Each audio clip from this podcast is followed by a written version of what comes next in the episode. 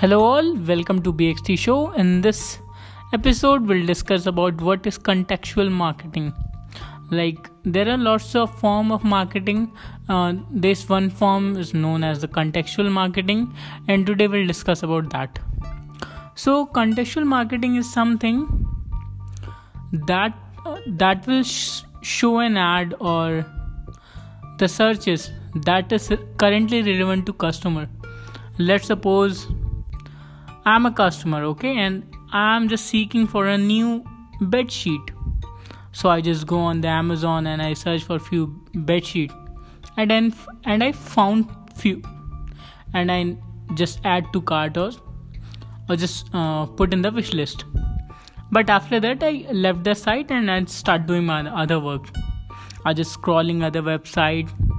So when i'm just going to the other website i'm also seeing the ad for the same bed sheet uh, that i put in my wish list or whether in my cart. So this is something is known as contextual marketing. Like i'm already my intent is very high to purchase a bed sheet. So if i seeing all the ad that is relevant to that so it will increase my the chances of the purchase. So that is something is contextual marketing. Nowadays contextual marketing is a very powerful tool or a strategy that people are using in the marketing uh, in the marketing uh, industry in in order to achieve a, uh, achieve some great goal. The best example of this is something called google ads.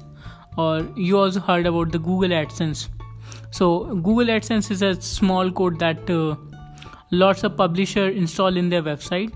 So google will push the ads to their website. So whenever someone landed to that website a user x so he will just pop up some ad. So those ad are relevant to that person only.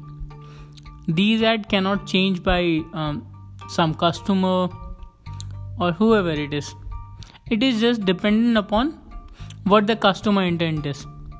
So this is a very powerful strategy that lot of marketers are use, using. So if you are into marketing i highly suggest to go with this approach. It will help you in maximizing the conversion. So that is so that's for the today episode. We'll catch up in the next one